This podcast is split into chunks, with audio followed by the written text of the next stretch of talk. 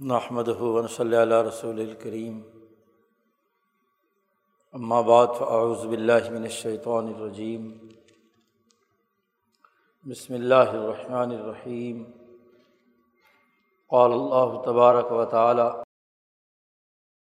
وعد الحم مستطاعت من قوت و من رباط الخیل وقال النبی صلی اللہ علیہ وسلم کانت بنو اسرائیل تسوسحم الانبیاء علامہ حلق نبی خلف نبی و انَََََََََََََََََََََََََََََََََََََََََََََََََََََََََََََََََََََََََََََََََََََََََََ بعدی سیقون خلفاء فیق سرون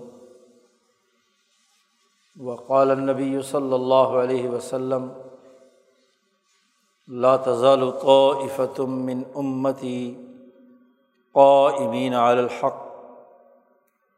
لا تزال من من خالف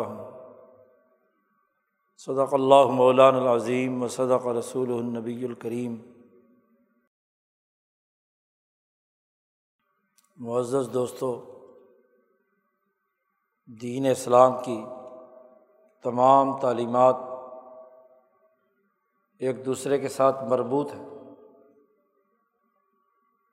اور ایک مکمل نظام زندگی سے متعلق امور کی مکمل تعلیمات کے طور پر انسانیت کی رہنمائی کرتی ہیں۔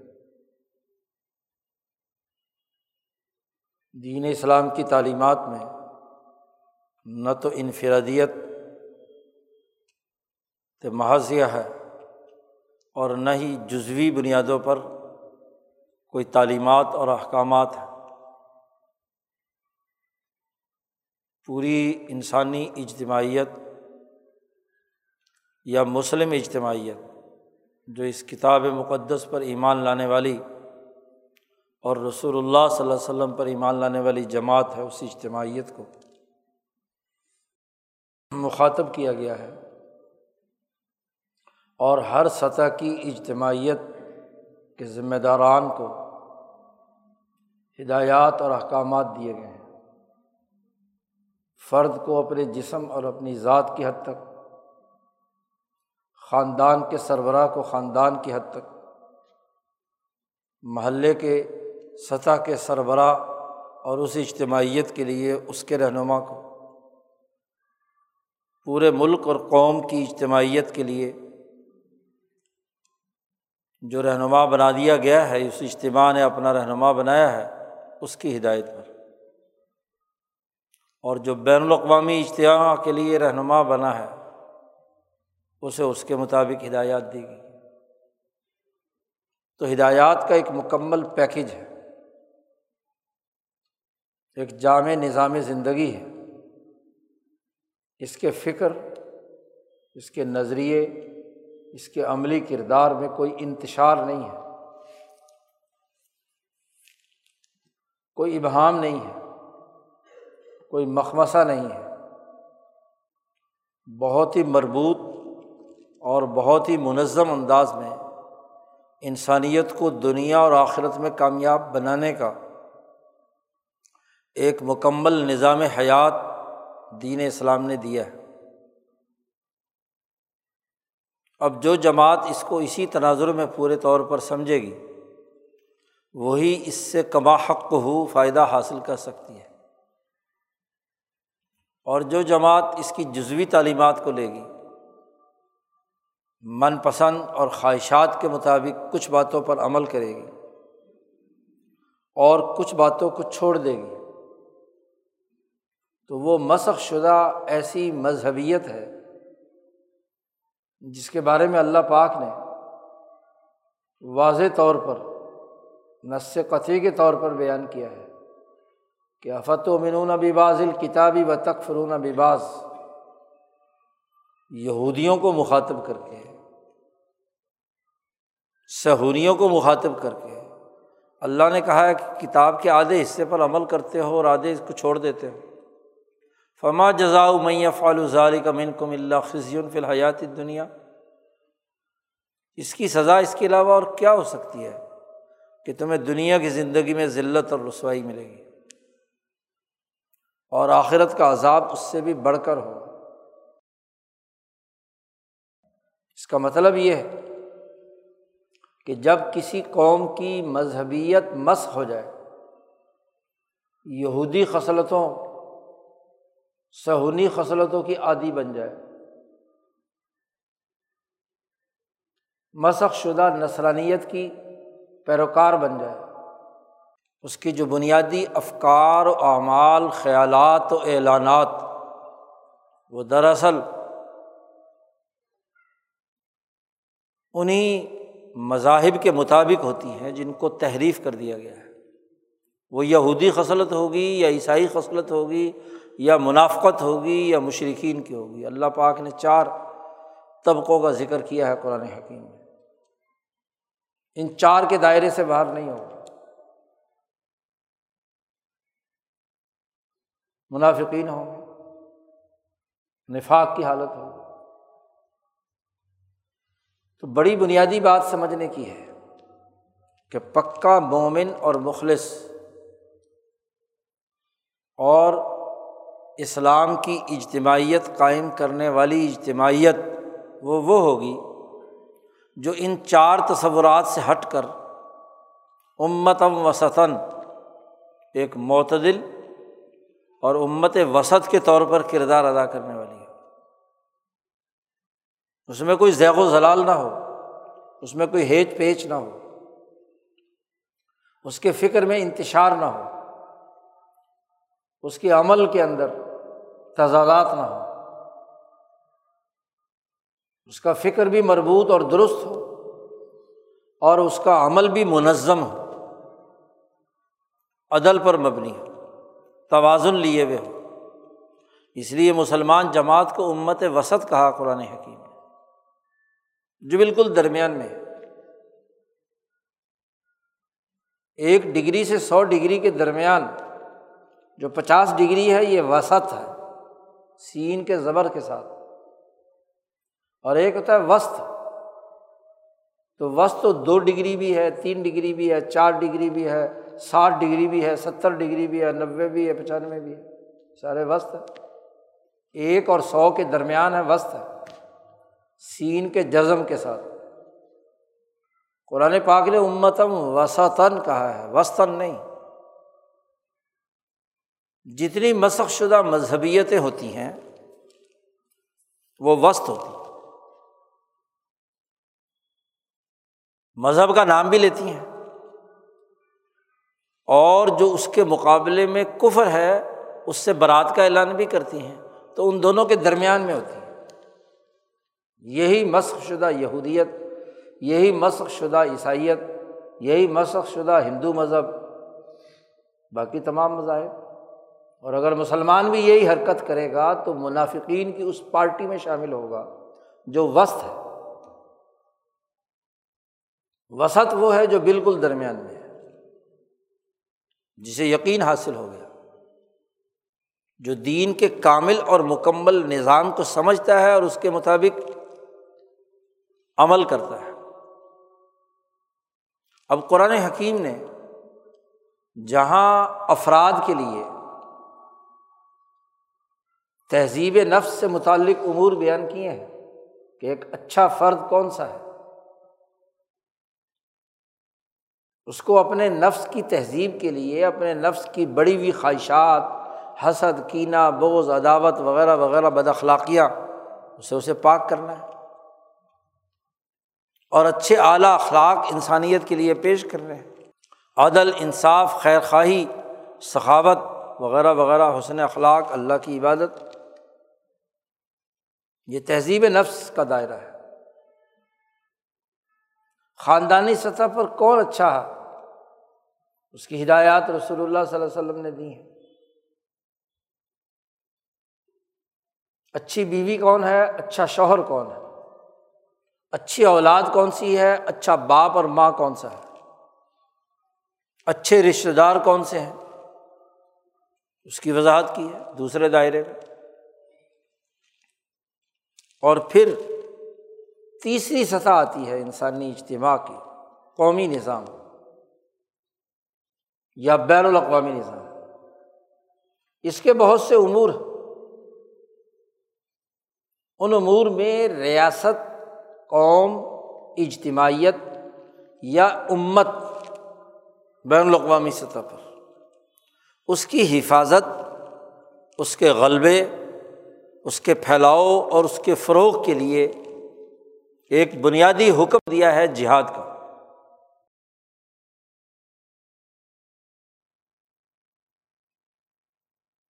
جہاد کا یہ بنیادی حکم کسی ریاست میں بسنے والے اجتماعی انسانی کی جان مال عزت آبرو کے تحفظ اور اس ریاست پر دشمن حملہ آور ہو تو اس کے مقابلے کی حکمت عملی کے لیے کیا ہے؟ لازمی قرار دیا گیا فرض کیا گیا کتبہ علیکم القتال، تم پر قتال فرض کر دیا گیا جہاد کا حکم دیا، جاہدو فلّہ حق کا جہاد ہی جیسے جہاد کرنے کا حق ہے، ایسے جہاد کرو۔ اس کے مقابلے کے لیے اس کی وجہ بیان کرتے ہوئے کہا بلفت تو اشد من القتل. کہ فتنا کسی بھی اجتماعیت کے اندر یہ ہے کہ انسانی حقوق ٹوٹنے لگ جائے بد امنی ہو، قتل و غارت گری شروع ہو جائے، ڈاکہ زنی شروع ہو جائے۔ ایک اجتماع میں بسنے والے انسانوں کی جان کو خطرات لاحق ہو تو اس کی حفاظت کے لیے کوئی شر پسند، عناصر چور، ڈاکو، لٹیرے، یا کسی دوسرے ملک کی کوئی طاقت، حملہ آور ہو اس ریاست پر، تو اس کے مقابلے میں کتال کیا جائے مقابلہ کیا جائے اب اس کا تعلق ریاست سے ہے اور سیاست سے ہے۔ سیاست المدینہ اور سیاست الاقوام۔ اور جب کسی ایک وحدت اور یونٹی کے لیے کوئی حکم جاری کیا جاتا ہے، تو یہ دیکھا جائے گا کہ اس ریاست یا سیاست یا اس اجتماعیت کا سربراہ کون ہے۔ اس کو کنٹرول کون کر رہا ہے؟ بغیر اس کے تو وحدت پیدا نہیں ہوتی۔ اتھارٹی کس کے پاس چیف ایگزیکٹو کون ہے؟ منتظم کون ہے؟ اب اس حوالے سے جو حکم ہوگا، اس حکم کی اساس، اس کا ذمہ دار فرد نہیں، خاندان نہیں، کوئی ذاتی انجمن اور تنظیم نہیں، کوئی کاشتکاروں کی ہو، کوئی صنعت کاروں کی ہو، جو ارتفاق ثانی کے ذیل میں ہے نہیں، اس کا فیصلہ اس پورے عمل کے لیے لازمی اور ضروری ہے کہ سیاست المدینہ کا سائس سربراہ، چیف ایگزیکٹو خلیفہ، حکمران، بادشاہ، صدر، وزیر اعظم، جو بھی اس کا نام رکھ لو، چیف مارشل ایڈمنسٹریٹر، جو بھی کہو۔ دنیا مختلف تجربے بھگتتی ہے اور ایک ہی تجربہ صدیوں چلتا ہے۔ ماشاء اللہ ہم نے تو سارے تجربے بھگتے ہیں پاکستانیوں نے۔ تو جو نام بھی رکھ لو اس کا۔ سیاست اور ریاست سے متعلق فیصلے کا اختیار، وہ ریاست کے سربراہ کو ہے۔ اس نظم کو ہے جو اس ریاست کی اجتماعیت کو کنٹرول کر رہا ہے۔ کیونکہ اس کا مقصد فتنہ اور فساد ختم کرنا ہے جہاد کا۔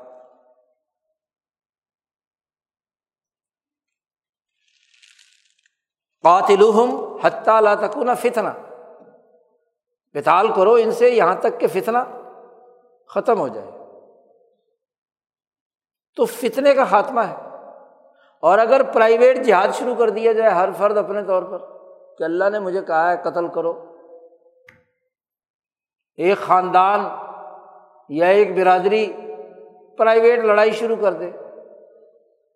جب یہ شروع کرے گا تو اسی ریاست کا دوسرا خاندان، دوسرا فرد۔ وہ کہے گا، مجھے بھی حکم دیا، میں بھی مسلمان ہوں، مجھ پہ بھی لکھا ہوا ہے قاتل ہوں۔ تو فتنا پیدا ہوگا یا فتنا ختم ہوگا؟ جہاد تو فتنے کو ختم کرنے کے لیے مثال، اور اگر فتنا مزید بڑھ جائے تو وہ جہاد ہوا؟ نہیں۔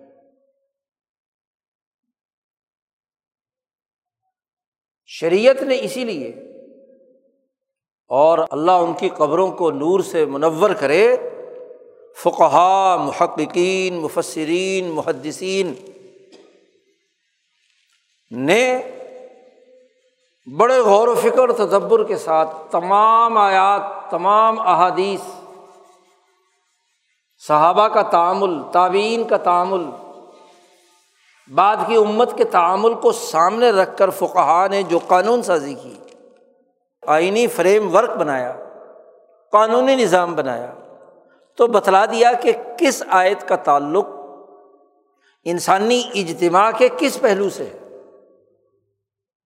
کوئی قانون انلمیٹڈ نہیں ہے۔ وہ کسی نہ کسی ضابطے کے تحت۔ کسی نہ کسی دوسرے قانون سے مل کر ایک مطلب بنے گا۔ اب اللہ نے قرآن میں حکم دیا عقیم الصلاح نماز پڑھو۔ اور کسی حدیث، کسی آیت کو نہ دیکھا جائے۔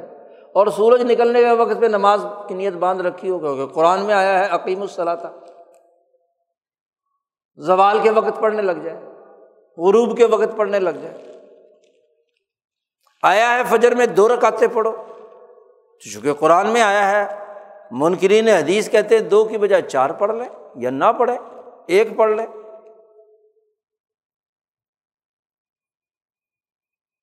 اگر ہر فرد کو یہ اجازت دے دی جائے کہ اس طرح کی حرکتیں کرے کہ وہ کسی ایک آیت یا حدیث کو بنیاد بنا کر پورا ہاں جی دین جو ہے اس کو تبدیل کر کے رکھ دے، تو پھر تو کیا ہے؟ دنیا کا کوئی عقل مند اسے تسلیم کرے گا۔ دنیا کے کسی ملک میں، کسی اسکول آف تھاٹ میں ایسا نہیں ہوتا۔ ہر اسکول آف تھاٹ اپنے بنیادی تصورات کے تحت ایک آئینی میکنزم بناتا ہے۔ انتظامی ڈھانچہ تشکیل دیتا ہے۔ ریاستی ڈھانچہ بناتا ہے۔ سیاست، معیشت اور اجتماعیت کے دائرے وجود میں لاتا ہے۔ تو دین اسلام وہ جب امت وسطن ہے تو پھر اسے تو پورے تمام آیات اور احادیث کو سامنے رکھ کر ایک نظام استوار کرنا ہے۔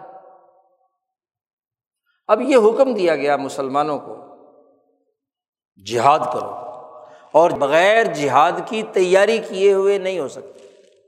قتال اس کے بغیر ممکن نہیں۔ اس کے لیے اللہ نے حکم دیا کہ عید الحم مستطاطم من قوتن۔ ایک ریاست ریاست کا سربراہ، اس کا قائم کردہ نظام، وہ تیاری کرے لہم ان دشمنوں کے لیے۔ ہم ضمیر کا مرجے دشمن ہے۔ کون سا دشمن؟ سیاق و سباق سے اگلی پچھلی آیات کے تناظر میں مفسری نے لکھا ہے کہ وہ دشمن، جس سے کوئی معاہدہ بھی ہوا ہوا تھا، انسانی معاہدہ تو ہوتا ہی ہے، قوموں کا قوموں کے ساتھ عہد کیا ہوا ہے، خاص طور پر میساک مدینہ جس مساق مدینہ میں مدینہ میں بسنے والے یہودیوں نے نبی کرم صلی اللہ علیہ وسلم کے ساتھ ایک عہد کر کے آپ کی ریاستی رٹ کو قبول کیا تھا کہ آپ جو فیصلہ فرمائیں گے ہم عمل کریں گے۔ اور اس کے بدلے میں رسول اللہ صلی اللہ علیہ وسلم کی سیکورٹی فورسز نے انہیں یقین دہانی کرائی تھی کہ ان کے جان، مال، عزت، آبرو کا ہم تحفظ کریں گے اور ان کی حیثیت وہی ہوگی سیاسی طور پر جیسے مسلمانوں کی ہے۔ مشاق مدینہ میں لکھا گیا تھا کہ یہ بنے اوف کے یہودی مسلمانوں کے ساتھ مل کر ایک قوم ہے، ایک ریاست کا حصے دار ہے۔ اللہ یہودا بنیاف ام متم مال مومنین مومنین کے ساتھ مل کر ایک امت ہے۔ کلمے کی امت تو نہیں تھی، تو ریاستی امت تھی۔ مدینے کی ریاست کے شہری تھے۔ اس بنیاد پر وہ امت ام مومنین ہے۔ اب ان سے ایک معاہدہ ہوا ہوا ہے۔ لیکن غزوہ عہد کے موقع پر ان کی کارستانیاں کہ معاہدہ کر کے ایک ریاست کے شہری ہیں۔ مدینے کی ریاست کے۔ اور پینگے بڑھا رہے ہیں ابو سفیان سے مکے کی طاقتوں سے۔ غزوہ عہد میں ان کے ساتھ رابطے میں ہے غزوہ احزاب میں ان کے ساتھ رابطے میں ہے رابطہ کر رہے تو اللہ میاں نے کہا کہ دیکھو عید الحم مستطا تم من قوتن۔ تیاری کرو ان کے مقابلے میں۔ جی ان کے مقابلے میں تیاری کرو۔ مستطا تم من قوت، جتنی تمہارے اندر طاقت ہو، قوت۔ اسلحے کی طاقت ہے، سیاسی طاقت ہے، معاشی قوت ہے۔ جی۔ امر ربات الخیلی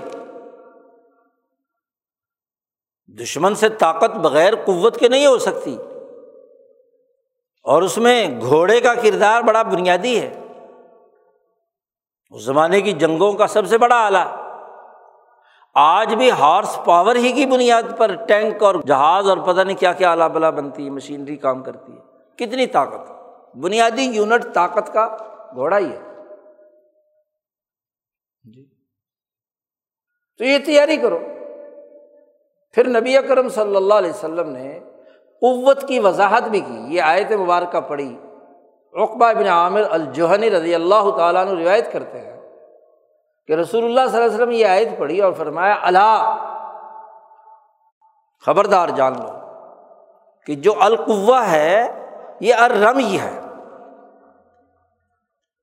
القوت ارم یہ قوت تیر اندازی ہے، نشانہ دشمن پر لگانے کی مشق ہے۔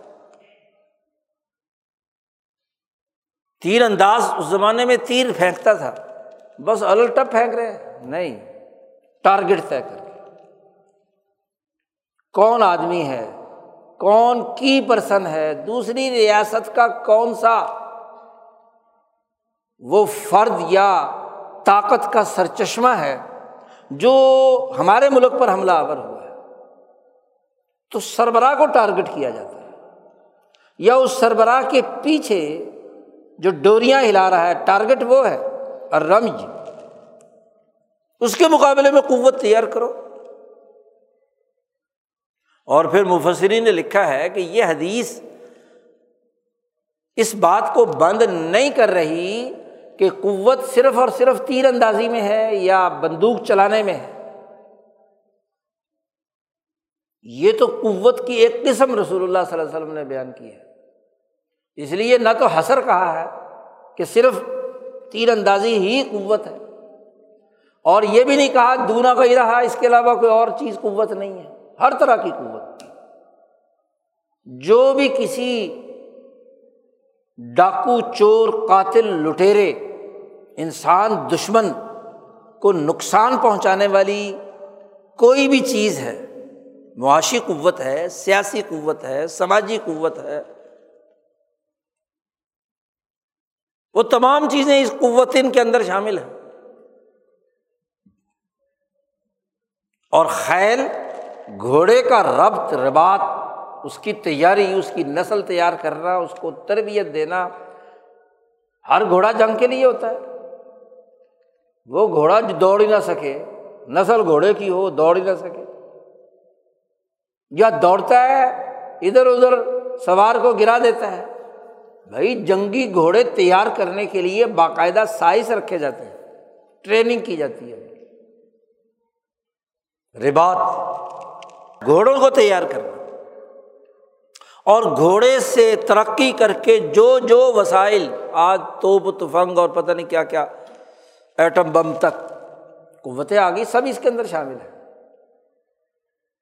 سیاسی، معاشی، سماجی قوت یعنی افراد میں یہ صلاحیت ہو کہ وہ نشانہ ٹھیک ٹھیک لگا سکے۔ جنگ میں افرادی قوت کی ضرورت ہوتی ہے اور دوسرا مادی اشیا کی ضرورت ہوتی ہے۔ جو متحرک ہوں، وہ ربات الخیل میں آ گئے۔ تمام وہ آلات حرب و ضرب اس کے اندر شامل ہے اور پھر کہا مست تم جتنی تمہارے اندر طاقت، ہر ممکن حد تک طاقت اور قوت پیدا کرو، دشمن کے مقابلے۔ پھر ایک تیسری بات بیان فرمائی۔ کہ اتنا نشانہ ٹارگیٹ پر، ہدف پر کام کرنے کا آپ کا اتنا بہترین نشانہ اور قوت ہو۔ آلات ضرب و حرب تمہارے پاس اتنی طاقتور ہوں کہ ان دونوں کی مجموعی قوت سے دشمن پر یہ اثر پڑنا چاہیے کہ تر ہبو نبی ادب اللہ تم ڈراؤ ارحاب قتل کرنا تو مقصد نہیں ہے۔ اس کو یرکاؤ، اس کو خوف زدہ کرو کہ وہ فتنا اور فساد سے باز آ جائے۔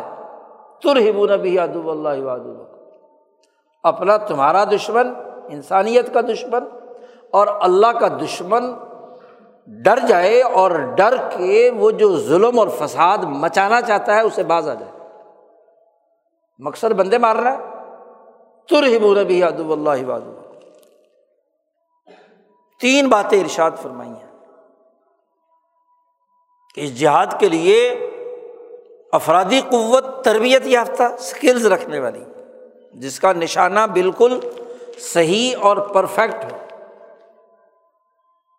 آلات ضرب و حرب ربات الخیل، اور دونوں کی مجموعی سے دشمن خوف زدہ ہو۔ قوت ہے نہیں۔ اور ویسے ہی بڑھ کے لگا رہے ہیں تو خالی ارحاب ہے۔ اس کو کیا کہیں گے؟ دہشت گردی۔ ارحاب کا ترجمہ آج کل کیا جا رہا ہے۔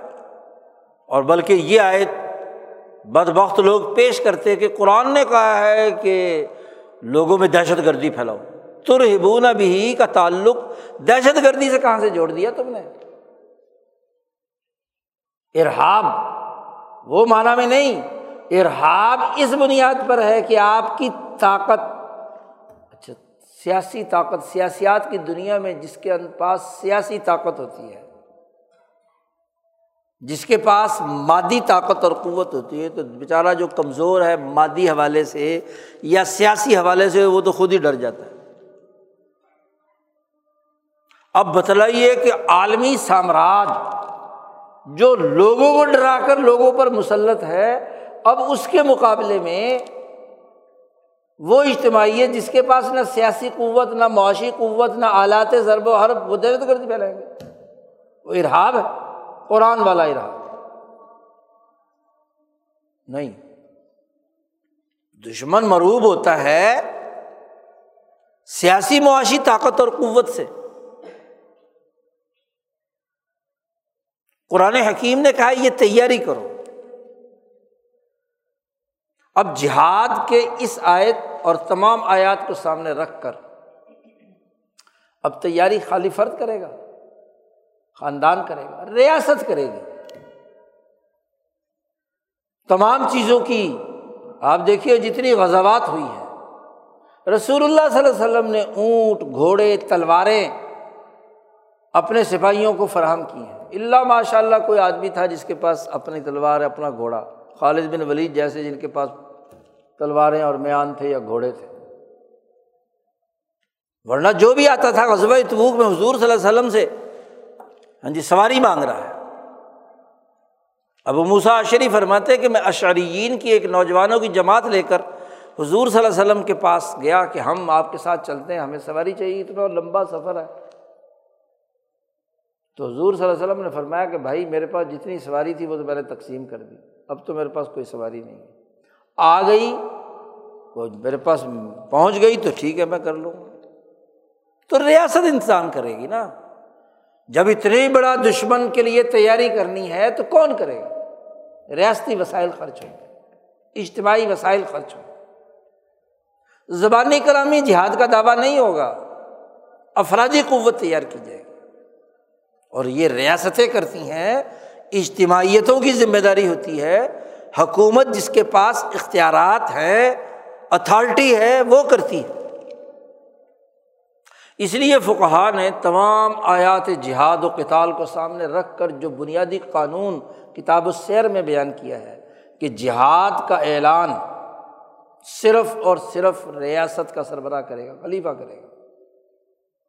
کوئی پرائیویٹ جہاد کا اعلان نہیں کیا جا سکتا۔ کتال کا اعلان نہیں کیا جا سکتا۔ انفرادی طور پر کوئی کسی کو اس معاملے میں اکسا نہیں سکتا۔ ریاست اعلان کرے گی جو سب لوگ۔ اور مسلمانوں نے بارہ تیرہ سو سال اپنی حکمرانی کے زمانے میں اس اصول کو اپنے سامنے رکھا ہے۔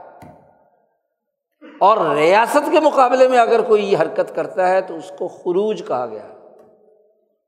طاقت جمع کر لی، قوت جمع کر لی، لڑنے بھڑنے کے لیے ریاست کے ساتھ تیار ہو گیا۔ تو خارجی ہے وہ۔ جیسے حضرت علی رضی اللہ تعالیٰ عنہ کی حکومت کے مقابلے میں خارجیوں نے حرکت کی تھی۔ اب آپ دیکھیے، لڑائی دو طاقتوں میں ہو رہی ہے۔ ایک شام کی طاقت ہے اور ایک حجاز اور کوفہ کی طاقت ہے۔ وہاں کسی فقی نے، کسی مفتی نے، کسی محدث نے، جو حضرت امیر معاویہ رضی اللہ تعالیٰ عنہ کے ساتھ لوگ ہیں، ان کو خارجی نہیں کہا۔ جنگ صفین میں تو سب بندی بھی ہو گئی تھی۔ خارجی کسے کہا؟ کہ جو حضرت علی رضی اللہ تعالیٰ عنہ کی حکومت تسلیم کر کے حجاز کے اندر آپ کی ریاستی رٹ کو مان چکے ہیں اور پھر ایک جزوی مسئلے کے اندر خود ساختہ تشریح کر کے کسی آیت کی۔ جزوی طور پر ان الحکم و اللہ اللہ کی من مانی تشریح کر کے حضرت علی سے کیا خروج کر رہے ہیں اور لڑنے مرنے کے لیے تیار ہے جی آیت میں آیا ہے کہ حکم صرف اللہ کا ہے، یہ حضرت علی نے کیا کیا؟ کہ جی حضرت امیر معاویہ سے کیا ہے تحکیم دونوں طرف سے ایک حکم ان کا مان لیا، ایک حکم ان کا مان لیا۔ تو یہ آیت کی خلاف ورزی کی ہے من مانی تشریح ہے نا۔ اور اس کی بنیاد پر جہاد کا اعلان کر دیا۔ بیس ہزار خارجیوں نے جنگ لڑی ہے، حضرت علی رضی اللہ تعالیٰ۔ یہ خروج۔ تو فقہار محدثین نے دین اسلام کا مکمل نظام بیان کر کے وضاحت کر دی۔ کہ جہاد کا اعلان ریاست کا سربراہ کرے گا۔ پرائیویٹ جہاد نہیں ہو سکتا۔ وہ خارجی ہے، وہ باغی ہے۔ وہ فتنہ پیدا کرنے والا ہے۔ اجتماعیت کو توڑنے والا ہے۔ یہ وہ بنیادی قانون رہا ہے۔ جس پر بارہ سو سال تک مسلمانوں کے یہاں عمل درآمد ہوتا رہا۔ آپ دیکھیے کہ اس قانون پر عمل درآمد کی انتہا یہ ہے کہ ہندوستان پر ایسٹ انڈیا کمپنی نے فتنے مسلط کیے، معاہدے توڑے، جنگیں لڑیں۔ تو ریاست نے مقابلہ کیا نا۔ ریاست کا سربراہ تھا صبح بنگال کا گورنر تھا، سراج الدولہ، اس نے مقابلہ کیا۔ ٹیپو سلطان اپنی ریاست کا، اپنے علاقے کا سربراہ ہے، اس نے کیا ہے؟ دشمن سے جنگ لڑی ہے۔ اٹھارہ سو تین میں دلی پر قبضہ ہوا ہے۔ تو یہ اعلان تو کیا گیا کہ اب ہم پر لازمی ہے ملک دار الحرب ہو چکا ہے۔ تیاری کرنا ضروری ہے۔ لیکن عملاً شاہ عبد العزیز صاحب کے خلیفہ ان کے تربیت یافتہ سید احمد شہید نے دلی اور اس کے گرد و نواح، جہاں جہاں انگریزوں کا قبضہ تھا، وہاں جہاد شروع کر دیا تھا۔ افراد کی تیاری کا عمل ہے کہ اس غلامی کے مقابلے میں آزادی کی جنگ لڑیں۔ لیکن پورا یو پی پورا سی پی پورا سندھ کا علاقہ اور اس سے ہوتے ہوئے کہاں پہنچتے ہیں؟ آزاد قبائل میں۔ کیوں؟ بادشاہ وقت ہندوستان کا جو انگریزوں کے ہاتھوں یرغمال بنا ہوا ہے، وہ اعلان نہیں کر رہا لڑائی کا۔ سب کو پتا ہے کہ یہ بادشاہ برطانیہ کا وظیفہ خار ہے۔ دلی کا حکمران، وہاں کا ریزیڈنٹ مجسٹریٹ مٹکاف ہے۔ حکم وہ جاری کرتا ہے۔ حکم کمپنی بہادر کا چل رہا ہے۔ بادشاہ تو اس حکم کے ماتحت کام کرنے کا پابند ہے۔ اور بادشاہ جب اس کا اسیر ہے، اس کا غلام ہے کمپنی کا، تو وہ تو اعلان نہیں کر رہا ہے جہاد کا۔ وہ اگر کرتا تو دلی میں ہی کیا ہے؟ یو پی میں ہی، جو تین صوبوں کو ملا کر صوبہ جات متحدہ انگریزوں نے بنائے تھے یونائٹیڈ پروونس، یو پی، جو بنائے تھے، تو وہیں پر جہاد شروع ہو جانا چاہیے تھا نا۔ سید احمد شہید عالم تھے، شاہ عبد العزیز عالم تھے، عالم ربانی تھے۔ قانون ان کے سامنے ہے کہ بادشاہ نے اعلان نہیں کیا، ان کا کٹ پتلی ہے۔ لمبا چوڑا سفر طے کر کے اس علاقے میں آئے جہاں مغل بادشاہ کی کوئی حکومت نہیں آزاد قبائل یاوستان اب جو مکمل دین کے سسٹم کو نہیں سمجھتے، وہ بھی سید صاحب پر اعتراض کرتے ہیں کہ جی دیکھو، جہاد کرنا تھا انگریزوں کے خلاف، انگریزوں کی حکومت تھی۔ یو پی سی پی میں وہاں انگریزوں سے لڑے تو کی نہیں؟ پہنچے یہاں رنجین سکھ کے خلاف لڑنے کے لیے۔ کیوں پہنچے؟ سوال یہ وہ قانونی بنیاد ہے کہ جہاد اور کتال کا حکم ریاست کا سربراہ دے گا۔ اور ریاست کا سربراہ نہیں دے رہا تو تیاری کی جائے گی، مسئلہ بتایا جائے گا، فتویٰ دیا جائے گا کہ یہ دارالحرب ہے اور اس کے مقابلے میں کیا ہے؟ تیاری کی ضرورت ہے۔ لیکن عملاً اقدام تبھی ہوگا۔ جب بادشاہ یا حکمران یا ریاست کا سربراہ اعلان کرے۔ پرائیویٹ جہاد کی کوئی اجازت نہیں۔ اسی لیے سید صاحب، سید احمد شہید یاغستان آزاد قبائل میں پہنچے ہیں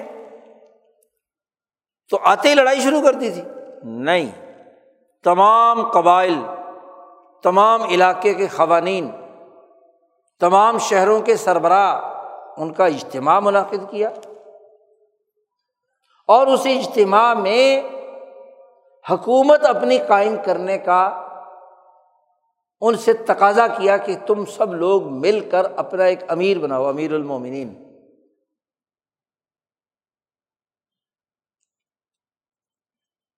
تو سب قبائل نے مل کر سید صاحب کو کیا، اپنا امیر المومنین چلا حکومت بنی۔ اور پھر اس حکومت کے ماتحت کیا ہے؟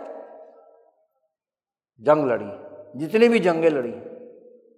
رنجیت سنگھ سے ہوں، کشمیر کی طرف جانے کا ارادہ ہو، انگریزوں سے لڑائی کے لیے تیاری ہو رہی ہو، تو وہ اس حکومت۔ اور مولانا سندھی رحمۃ اللہ علیہ نے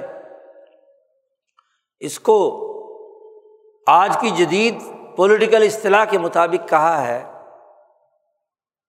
کہ وہ حکومت جو ملک سے باہر بیٹھ کر کسی ملک کے اندر اپنا نظم و نسق قائم کرنے کے لیے بنائی جاتی ہے۔ جیسے مولانا خنسدی نے کابل میں بیٹھ کر حکومت قائم کی۔ حکومت موقع ہند، عارضی حکومت۔ دنیا بھر میں کیا ہے؟ عارضی حکومت ہند بنائی جاتی، بنائی۔ ایسے ہی سید صاحب نے عارضی حکومت ہند بنائی۔ اور وہاں ریاست قائم کی اور ریاست کی اساس پر۔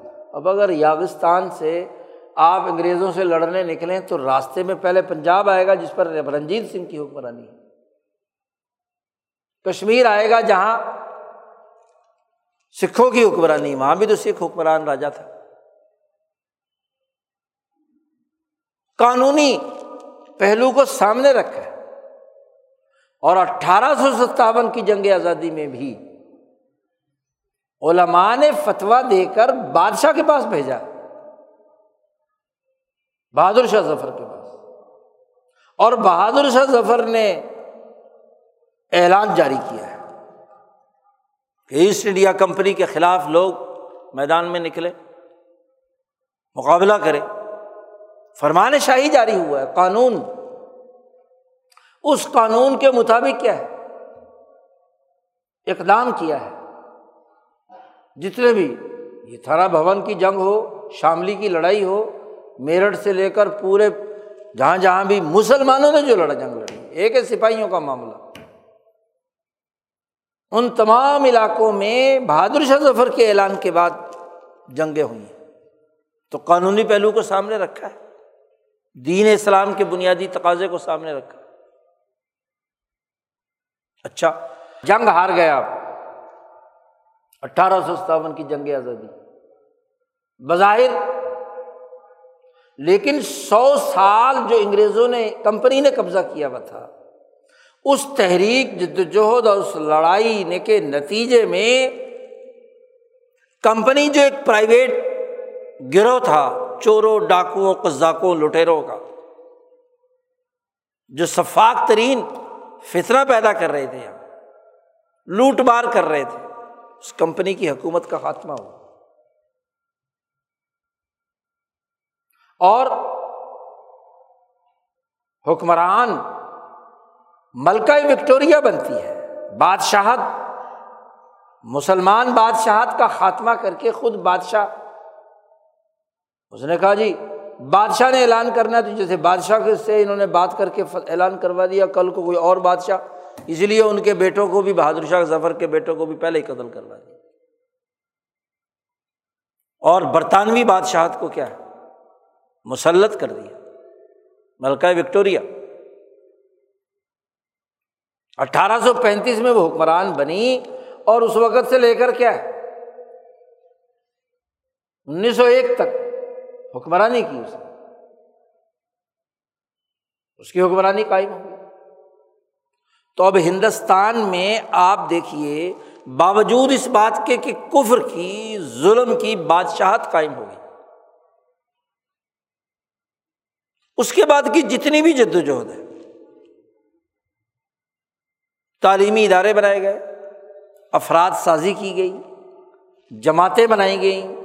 سیاسی جماعتیں بھی بنیں اور کالج اور یونیورسٹیوں کے طلباء اور مدارس کے لوگ جو ہے وہ بھی تیار کیے گئے۔ افرادی قوت۔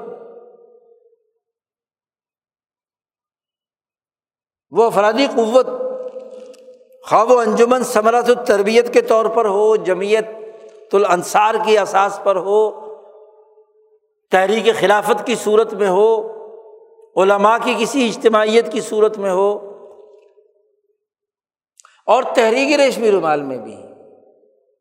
شیخ الند بیٹھے میں یو پی کے گڑھ دیوبند میں۔ جنگ ماں شروع کر دی۔ کتال شروع ہو گیا۔ شیخ الند سے زیادہ غیرت مند کون؟ اب برطانیہ کی شہنشاہیت سے مقابلہ کرنا ہے۔ تو اس کے مقابلے کی طاقت خلافت عثمانیہ تھی۔ اٹھارہ سو ستاون کے بعد حریت پسند ہندوستان کے ان کا مرکز خلافت عثمانیہ بنی۔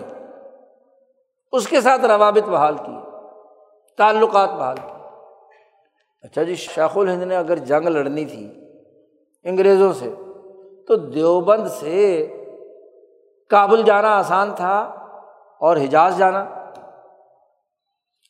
بھائی جب مولانا سندھی جا سکتے ہیں، شاخ الند کے حکم پر کابل، خفیہ راستوں سے تو شاخ الند نہیں جا سکتے۔ شاخ الند کے تو شاگرد قدم قدم اور چپے چپے پر تھے۔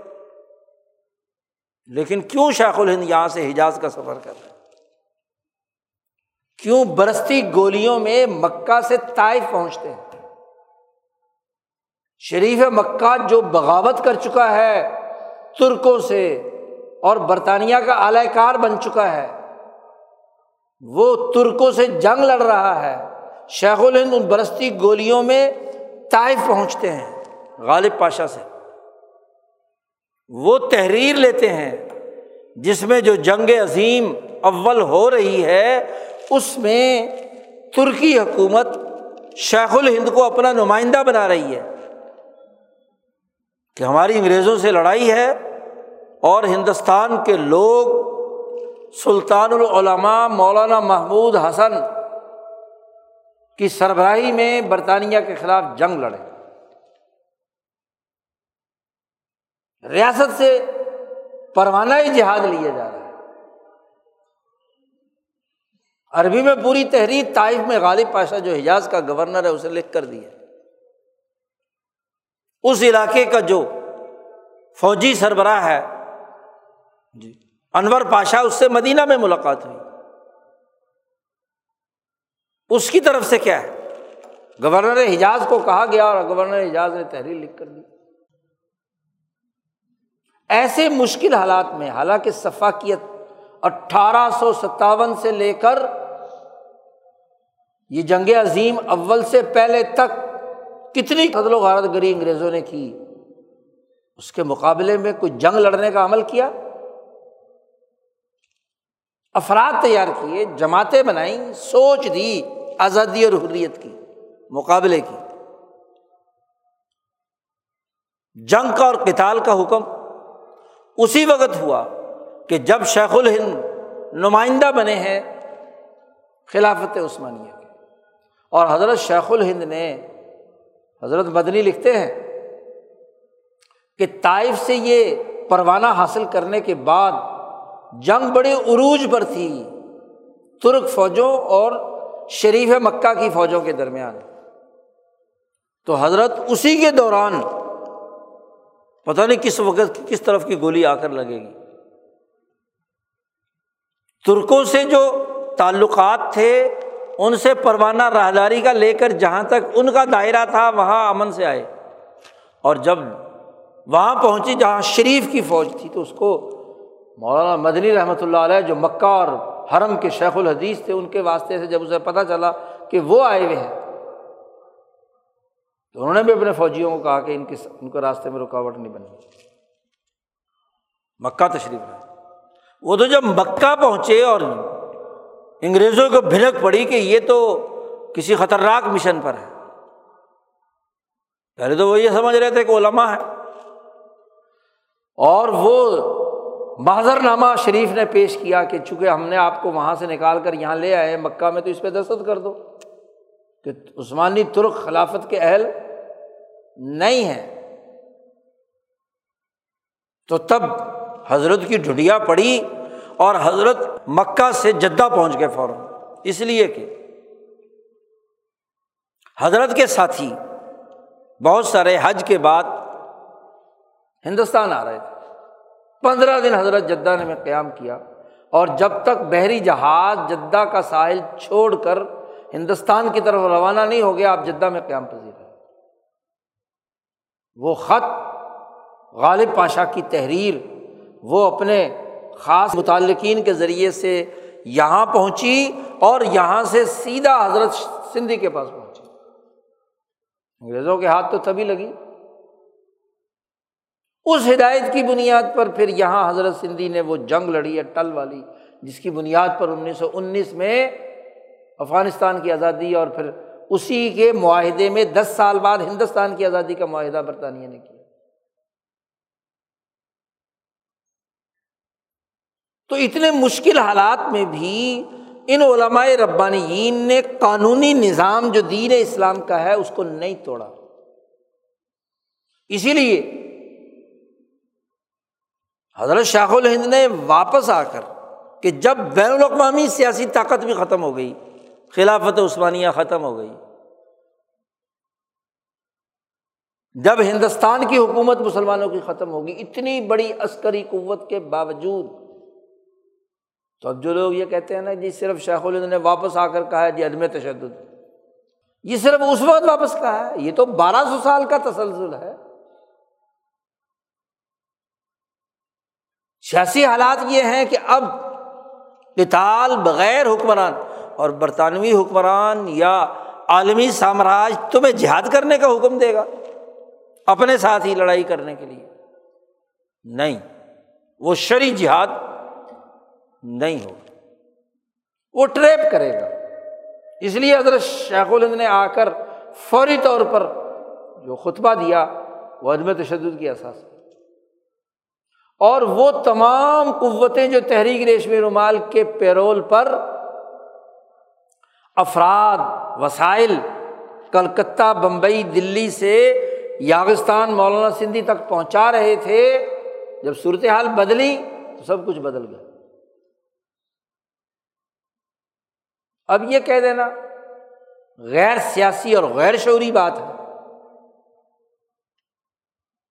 کہ مولانا سندھی جمیت الانصار اور مولانا آزاد دار الرشاد کی اساس پر انیس سو بیس سے پہلے تو اتحاد اسلام اور خلافت اسلامیہ کے لیے جنگ لڑ رہے تھے اور انیس سو بیس کے بعد انہوں نے تضاد اختیار کیا اور انہوں نے کہا کہ نہیں جی اب تو نیشنلسٹ ریاستیں بن رہی ہیں، تو قومیت اور نیشنلزم کی بنیاد پر اب ہمیں قوت اور طاقت پیدا کرنی ہے۔ اب کتال کی بنیاد پر نہیں۔ تو یہ مسئلہ بدل دیا، حالات بدل گئے، ریاستوں کی نوعیت بدل گئی، سیاسی طاقت کا مرکز بدل گیا۔ اب جو عید الحمد من قوت ہے، وہ نیشنلزم کی بنیاد پر قومی طاقت ہے۔ من قوت۔ قومیت کی سیاسی وہ طاقت جو دنیا بھر کی تمام قومیں اختیار کر رہی ہیں۔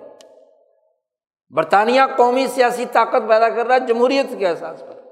تو اسی ٹول کی بنیاد پر اپنی قومی طاقت پیدا کی جائے گی۔ وہ اپنی معاشی قوت یا آلات حرب و ضرب کی طاقت پیدا کر رہا ہے جدید ٹیکنالوجی اور جدید ملٹریزم کی بنیاد پر۔ اس کا ملٹریزم بہتر تھا تو خلافت عثمانیہ نے شکست کھائی۔ اس کا ملٹریزم بہتر تھا تو بہادر شاہ ظفر نے اٹھارہ سو ستاون میں شکست کی۔ تو اب من قوت ان کیا ہے کہ ہر قوم اپنی قومی طاقت کے بل بوتے پر اپنا ایک ایسا قومی نظام بنائے جس کا ملٹریزم جدید خطوط پر استوار ہو۔ جس کی سیاسی طاقت اور اجتماعیت من قوت ٹارگٹ کرنے کا ارم یہ۔ ٹارگٹ کرنا نہیں، چھوڑنا دشمن کو جو ظالم اور مفصد ہے۔ لیکن اس کا مقابلہ کرنے کے لیے سیاسی نشانہ۔ اور رمج حضور صلی اللہ علیہ وسلم کے جملوں کی بڑی وضاحت یہی ہے کہ اپنی سیاسی طاقت پیدا کرو، اپنے مادی وسائل پیدا کرو، اپنے نیشنلزم کو مضبوط بناؤ۔ اس کی بنیاد پر قوتیں پیدا کرو۔ بین الاقوامی ڈھانچہ ٹوٹ گیا، جہاز بکھر گیا۔ تو جہاز کے جتنے بکھرے ہوئے ٹکڑے ہیں، وہ اپنی اپنی جگہ پر کیا ہے؟ بڑی فوج بکھر جائے۔ تو جو ٹکڑا جہاں پر ہے، وہ اپنے قومی تقاضوں کے تناظر میں اثر نو منظم ہو۔ اور اس کی سب سے بڑی مثال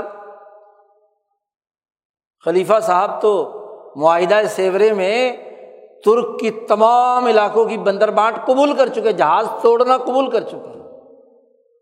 حتیٰ کہ ترکی کے حصے بکھرے کر کے ترکی نام کو ختم کرنے کا اعلان کر چکے ہیں۔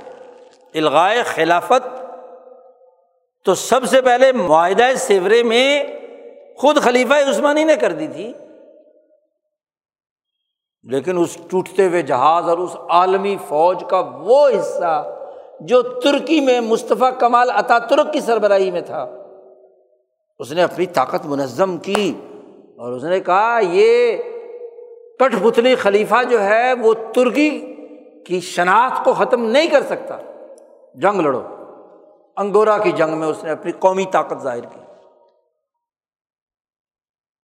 جی۔ دشمن کے مقابلے میں۔ اور اپنی طاقت اور قوت منوا کر ان تمام عالمی قوتوں کو اور عالمی بدماشوں کو جنگ عظیم اول کے بعد حصے بکھرے کر کے بندر بانٹ بنا رہے تھے اور خاص طور پر ترکی کا خاتمہ کر رہے تھے، ان کو دوبارہ مجبور کر دیا معاہدہ لوزان میں کہ آؤ بیٹھو ٹیبل پر۔ ہمارے حقوق کے تحفظ کی بنیاد کی بنیاد پر معاہدہ ہوگا۔ اس کی سب سے بڑی مثال تو وہی تھا، سب سے پہلے۔ ہندوستان کٹے ہوئے درخت کی طرح ان کی جھولی میں جا گرا تھا۔ اس سے ہی بہت پہلے، اٹھارہ سو ستاون کے بعد سے۔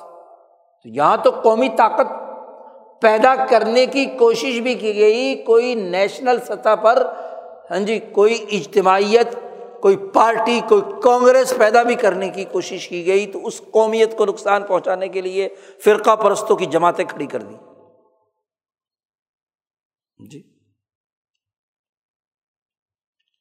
اس قومیت جو عرب قومیت کی بنیاد پر اگر کسی نے کام کرنے کی کوشش کی تھی، اس کے حصے بکھرے کر کے ایک اردن، ایک مصر، ایک شام، ایک عراق بکھیر دیے اور جناب ایک نیا عرب قبیلہ نیچے سے اٹھا کر لے جا کر کیا ہے جزیرت العرب پر مسلط کر دیا۔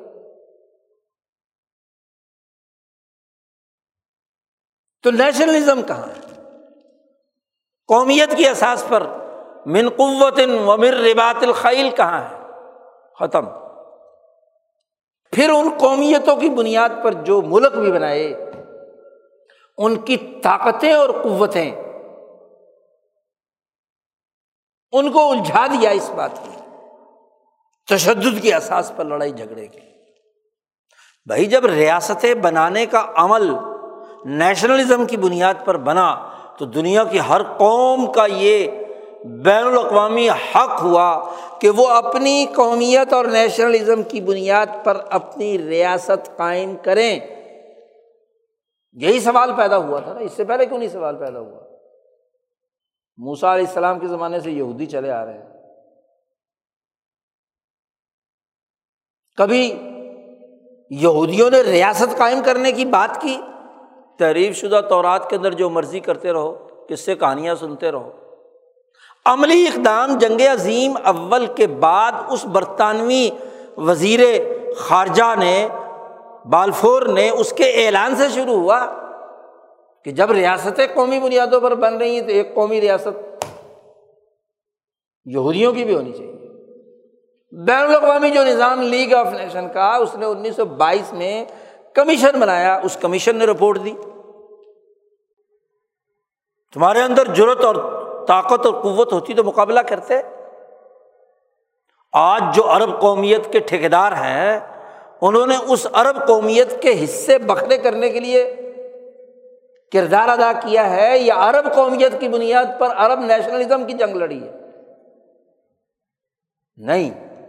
اور جس نے بھی عرب نیشنلزم کی جنگ لڑنے کی کوشش کی، اسی کو نکو بنا کر اس کے مقابلے پہ اسلام کے نام پر فتوے جاری کیے۔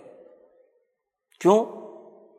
تشدد بھڑکاؤ اور اس تشدد کے ذریعے سے اپنے مفادات حاصل کر جو بیچارہ کمزور ہے، وہ اگر جنگ لڑے گا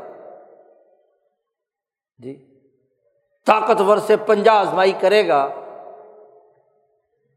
تو بین الاقوامی دنیا میں کسی بھی ریاست طاقتور کے مقابلے میں کوئی آدمی آتا ہے، کوئی قوم آتی ہے، کوئی فرد آتا ہے اور جنگ ہو، اس کو جنگ کہہ دیا جائے۔ تو جنگی اصول یہ ہے کہ جنگ پر جس نے، جس کا علاقہ قبضہ کر لیا، وہ علاقہ اس کا ہو گیا۔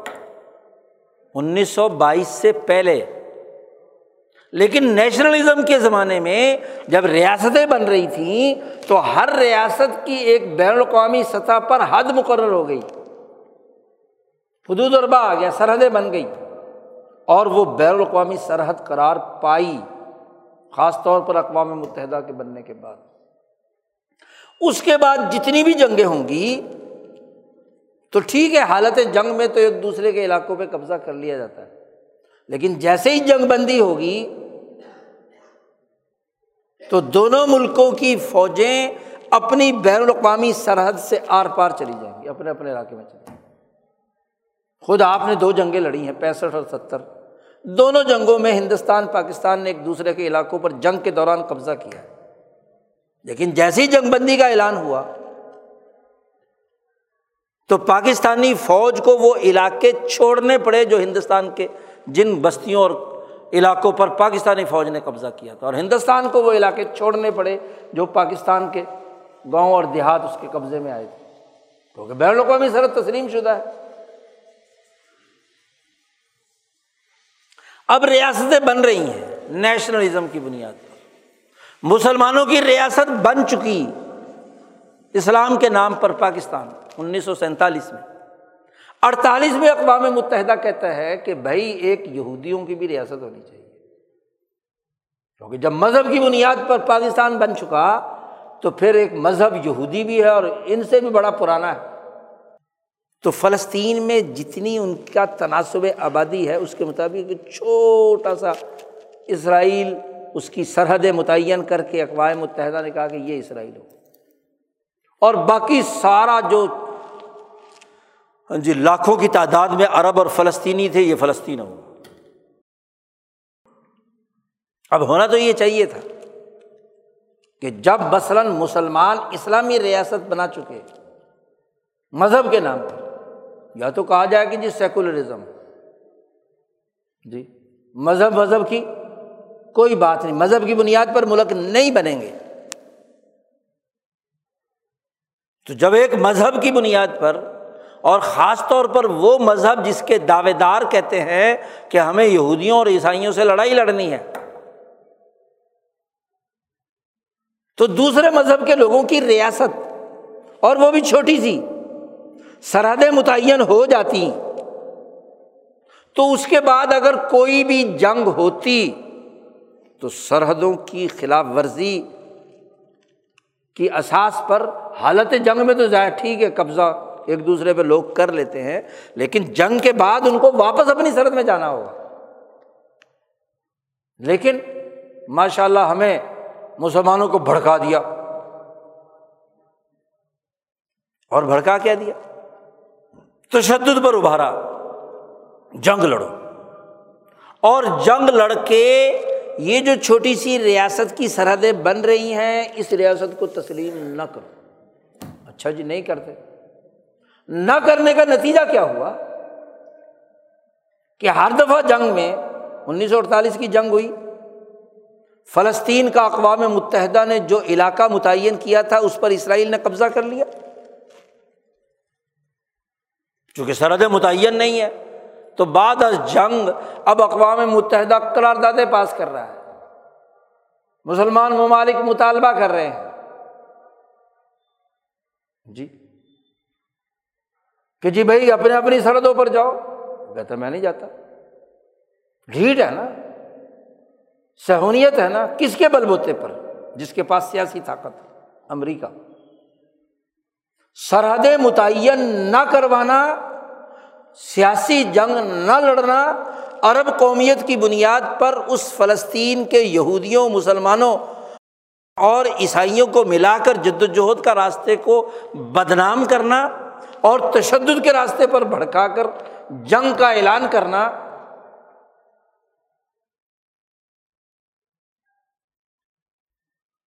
جنگ بندی ہو جائے یا نہ ہو، دونوں صورتوں میں ہر جنگ کے بعد فلسطین کے علاقے پر اسرائیل نے قبضہ کیا۔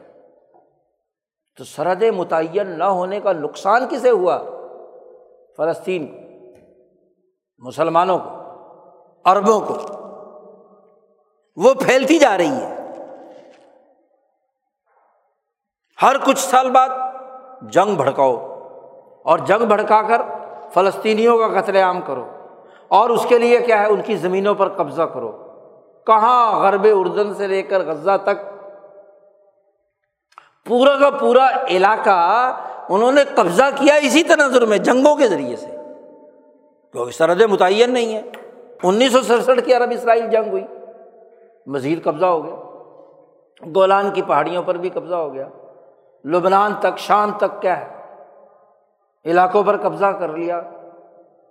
قبضہ کیوں نہیں ختم ہو رہا تمہارے پاس عید الحم تم من قوتن کیا یہ مسلمان عرب ریاستیں اور حکومتیں انہوں نے طاقت پیدا کی جس کے ذریعے سے وہ سہونی ظالم، متکبر فلسطینیوں کا خاتمہ کرنے والے ان کے بچوں کے خون سے ہاتھ رنگنے والے ان کا مقابلہ کرنے کے لیے کوئی سیاسی قوت پیدا کی؟ ستاون مسلمان ملک ہیں، ان کے اندر کوئی سیاسی طاقت ہے؟ اچھا وہ چند لاکھ کا اسرائیل، جس کا خنجر گھونپا ہے آ کر فلسطین میں، انسانیت کے قتل عام کا، اس کا ابا کون ہے؟ اس کو ٹارگیٹ کیا کبھی تم نے؟ اس کے ساتھ تو تمہارے تعلقات جی۔ اس کے ساتھ اسی طریقے سے رشتے داریاں، ناطے، سارے فلسطینی بھی ڈبل شہریت رکھ رہے ہیں۔ کل کے اخبار میں تصویر چھپی پرسوں کہ وہ فلسطینی رفا بارڈر پر کھڑے ہیں، جن کے پاس فلسطین کی نیشنلٹی بھی ہے اور برطانیہ اور امریکہ کی بھی نیشنلٹی ہے، یورپ کے کسی ملک کی، فرانس کی بھی۔ تو وہ اس ملک میں اپنی، اس نیشنلٹی کو استعمال کرنے کے تو نیشنلزم کی بنیاد پر نیشنلٹی آپ کے پاس، فلسطینیوں کے پاس اپنی دھرتی کی نہیں ہے۔ تو مقابلہ کس بنیاد پر؟ اس کا مطلب یہ کہ اڑتالیس سے لے کر اب تک کی جنگوں کا مقصد امریکہ اور اسرائیل کے مفادات کا تحفظ اور اسرائیل کے دائرۂ کار کو وسیع کرنا ہے۔ ساری دنیا کہہ رہی ہے کہ جی جنگ بندی ہونی چاہیے۔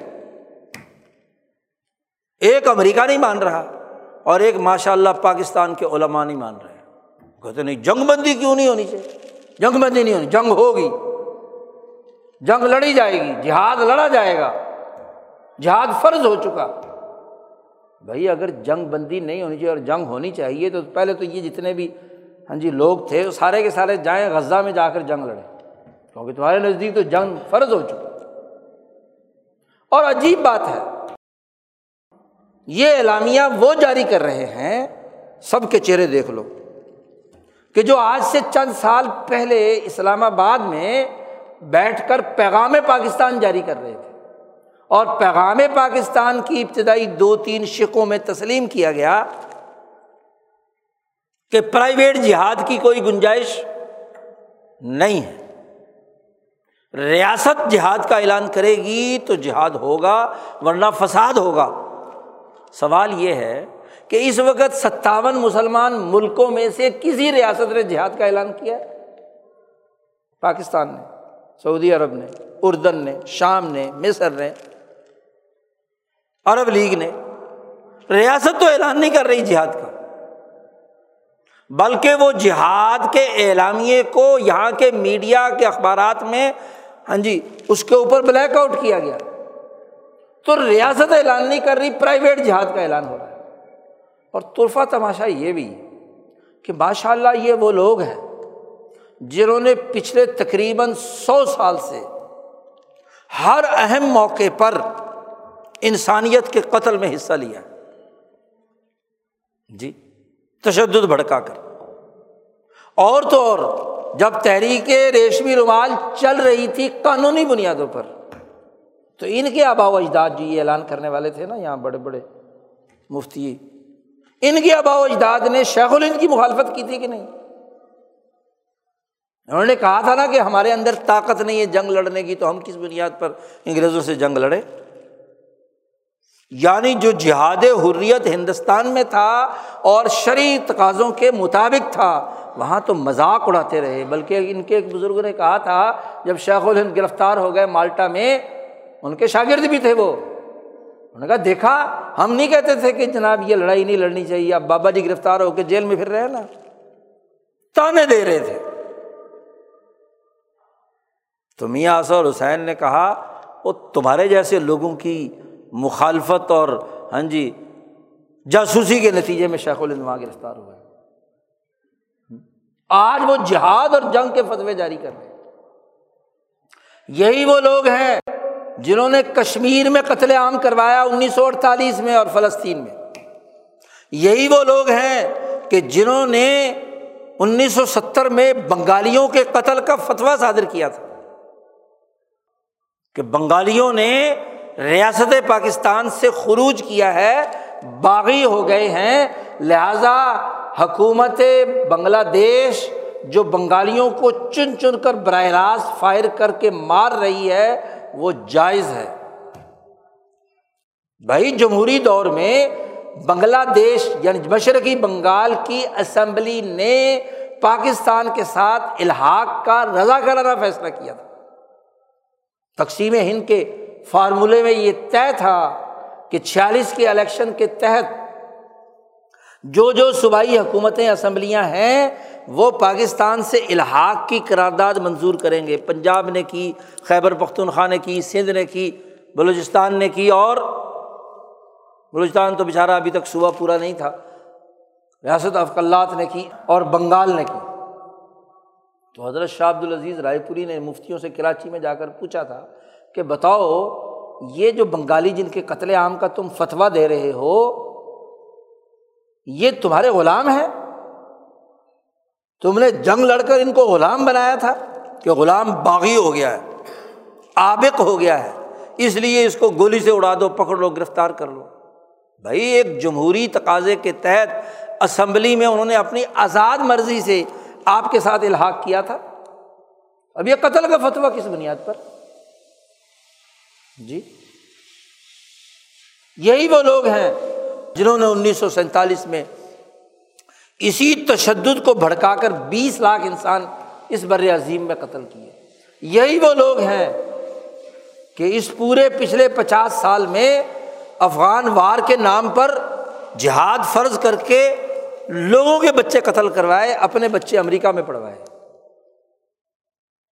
اور پھر جب امریکہ کی ضرورت ختم ہو گئی تو اب وہ دہشت گردی قرار پایا، اب پیغام پاکستان جاری کر رہے ہیں کہ جی پرائیویٹ جہاد۔ نہیں کرنے کی اجازت۔ تمہیں پہلے نظر آ رہا تھا۔ کیا کوئی آدمی آن ریکارڈ یہ بتا سکتا ہے کہ پاکستان کی ریاست نے، فوج نے افغانستان میں جنگ اور جہاد کا اعلان کیا تھا؟ نہیں۔ کوئی سرکاری دستاویز نہیں۔ اور تو اور تو آج کل ہم تلاش کرتے ہیں کہ جناب، مذہبی جماعتوں میں سے کس کس نے تحریری فتویٰ دیا تھا کہ جہاد فرض ہو چکا ہے؟ غائب۔ چھپا لیے۔ زبانی کلامی، جہاد فرض جہاد فرض۔ ہر مسجد مدرسے کے اندر جا کر جہادی تقریر کرتے تھے کہ جہاد فرض ہو چکا ہے، علماء کا متفق جی۔ کیا آج اب یہی کام کرنا ہے کہ فلسطینیوں کا قتل عام کروانا ہے؟ دنیا کہہ رہی ہے، ممالک کہہ رہے ہیں، ریاستیں کہہ رہی ہیں کہ جنگ بندی ہونی چاہیے۔ اور یہ کہتے نہیں جی جنگ بند نہیں ہونی چاہیے، جنگ جاری رہے گی۔ یعنی جب تک ایک فلسطینی زندہ رہے گا، لڑائی ہوتی رہے گی۔ دو ہی ملک ہیں جنگ نہیں بند کرنا چاہتے امریکہ اور اسرائیل۔ اور وہی بات اگر آپ کہہ رہے ہیں تو پھر آپ کہاں کھڑے ہیں؟ سوچے تو صحیح، اپنے گربان میں جا کے باقی دنیا کے ایک سو نوے ممالک کہتے ہیں کہ جی جنگ بند ہونی چاہیے۔ یہ ظلم ہے، زیادتی ہے ثفاقیت ہے۔ بھائی، نہتے قوتن ہے ان کے پاس، غزہ والوں کے پاس۔ اب سرنگوں میں پانی بھر دیا بےچارے جو وہاں چھپے ہوئے تھے، وہ بھی فارغ ہو رہے ہیں۔ رفا بارڈر کھول کر، ان کو سب کو مصر کے سہارا میں دھکیل کر، اس پورے علاقے پر اسرائیل قبضہ کرنا چاہتا ہے، جنگ کے بغیر کر سکتا ہے۔ جنگ جاری رہے گی تو۔ تو کوئی سیاسی، قانونی، شرعی، کوئی منطقی، کوئی تو ہاں جی ثبوت ہونا چاہیے جس کی بنیاد پر یہ آپ اعلان کر رہے ہیں۔ جی یہ اعلامیہ جاری کر رہے ہیں۔ کس کے اساس؟ پر یہ تو وہی بات ہوگی کہ انیس سو اناسی میں جب افغانستان کی لڑائی شروع ہوئی تو انیس سو پچاسی میں پوچھا گیا۔ کہ یہ جہاد افغانستان کب تک جاری رہے؟ جب تک ایک پٹھان زندہ ہے، جہاد جاری رہے۔ یعنی سارے پٹھان مروانے نکارا بلانے جو بچ جائیں، وہ اشرف غنی کی طرح ہاں جی امریکہ کے تربیت یافتہ ہوں اور ان کے ذریعے سے افغانستان کا نظام چلایا جائے۔ یہاں بھی فلسطینی سارے مر جائیں اور جو باقی بیچارے نوجوان ادھر ادھر بھاگ بھوگ کر جائیں، ان کو ٹرینڈ کر کے، ان کو لا کر کیا ہے ان کے ذریعے سے اپنا نظام چلایا جائے۔ تو بڑی بنیادی سی بات یہ ہے کہ دین اسلام کے ایک مکمل نظام میں سے ایک جز کو بغیر معروضی حالات، بغیر سیاسی طاقت، بغیر معاشی قوت، بغیر آلات اور آلات ضرب و حرب کے کہہ دینا جہاد فرض ہے، جہاد فرض ہے، جہاد فرض ہے۔ یہ کہاں کی عقل مندی ہے؟ کہاں کا دین ہے؟ کہاں کی سیاست ہے؟ کہاں کی معیشت ہے؟ انسانوں کو مروانے کے علاوہ اور کوئی کام نہیں ہے۔ دین انسانیت کی بقا کے لیے آیا ہے۔ اسی آیت کے بعد میں کہا وین جنح السلمی فج لہا و توکل اللہ جناح کا جیسے ضمیر کا مرج دشمن ہے، تو اگر دنیا کے ایک سو نوے ملک وہ سب ملک مل کر کہتے ہیں حتیٰ کہ امریکہ بھی دبی زبان سے کہتا ہے کہ جنگ بند ہونی چاہیے، کیونکہ سیکولر قانون کے مطابق ہاں جی جنگ کو دنیا میں کون جائز قرار دیتا ہے؟ جی۔ تو اگر وہ سلامتی، امن اس کی طرف میلان ظاہر کریں، تو اے محمد صلی اللہ علیہ وسلم، باوجود تیاری کے، باوجود قوت کے، باوجود دشمن پر رو پیدا کرنے کے فج نخلا آپ بھی اپنا پہلو نرم کر لیں۔ اور وتوکل اللہ۔ اسی آیت پر تو صلاح حدیبیہ میں حضور صلی اللہ علیہ وسلم نے عمل کیا۔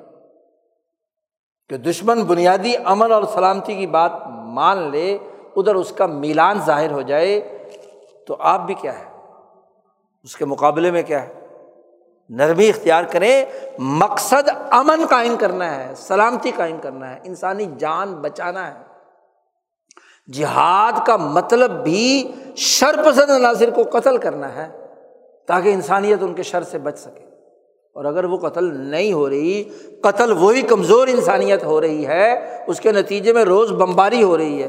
اب ایک لیڈر صاحب بیان کرتے ہیں کانفرنس میں کہ روز ایک بچہ شہید ہو رہا ہے اور تمہارے ٹھیکہ اٹھایا ہوا ہے کہ روز وہ بچہ فلسطینی شہید ہونا چاہیے۔